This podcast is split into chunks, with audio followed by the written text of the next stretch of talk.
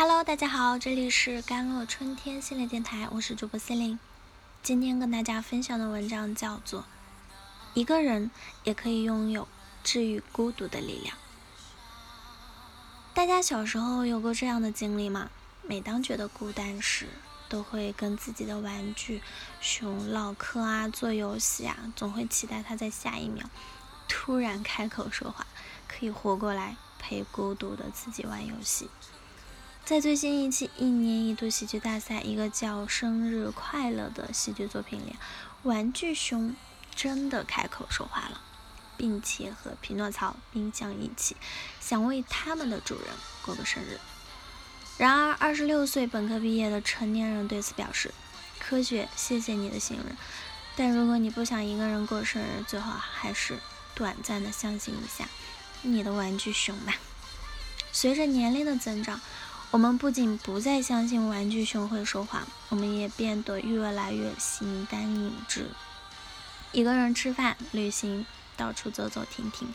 然而就像喜剧的最后，在玩具熊、匹诺曹和冰箱消失之前留下的三句话内容，就算是一个人也没关系，因为一个人可以治愈孤独的力量。虽然孤独通然通常发生在我们独自一个人时，但独处未必孤独，孤独未必独处。孤独是一种主观状态啊，既可能发生独处的时候，也可能发生在群体中，表现为群体性的孤独。而独处的内涵比孤独更加丰富和复杂。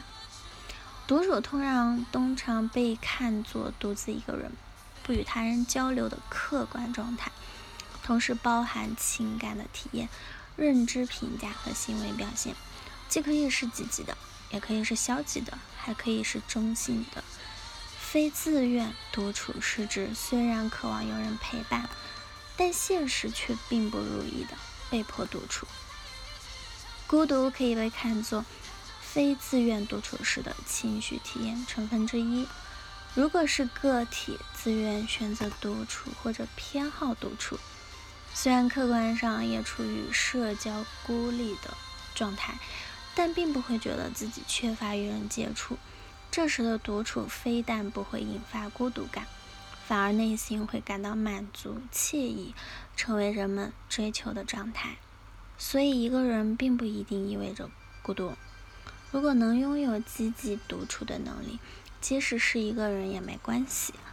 当我们一个人的时候，我们可以怎么样去培养自己积极独处的能力呢？第一，给自己仪式感。吃完蛋糕就算过完生日了吗？没有，还得送礼物，还得点蜡烛，还得许愿，还得吃蛋糕。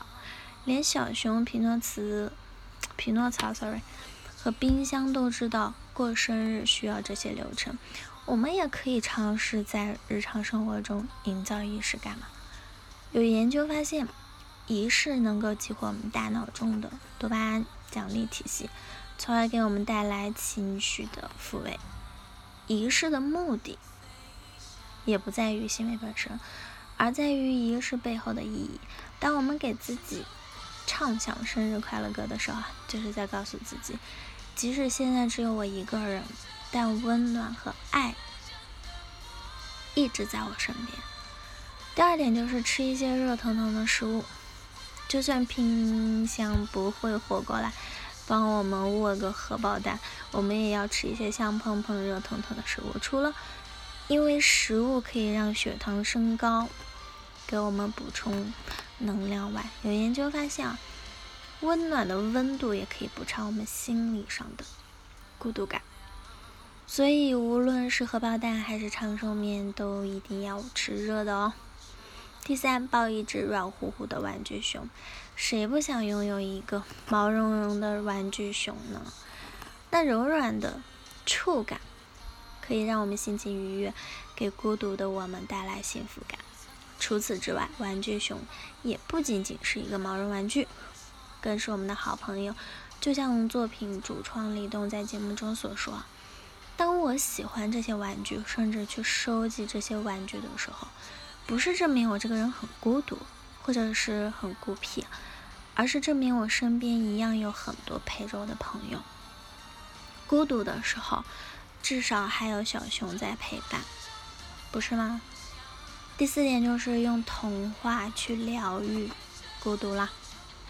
整部作品里最让学堂君破防的就是匹诺曹。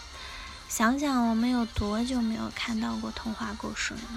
童话故事不仅是送给小孩子的礼物，也是给成年人准备的一颗糖果。它连接着我们的童年，让处于孤独中的我们可以顺着它的牵引回到小时候，在旧时光里寻找温暖与陪伴，治愈当下的孤独。所以就算是一个人也没关系，因为我们拥有了积极独处的能力，拥有了可以治愈孤独的力量。好啦，以上就是今天的节目内容啦。咨询请加我的手机微信号幺三八二二七幺八九九五，我是 Celine， 我们下期节目再见。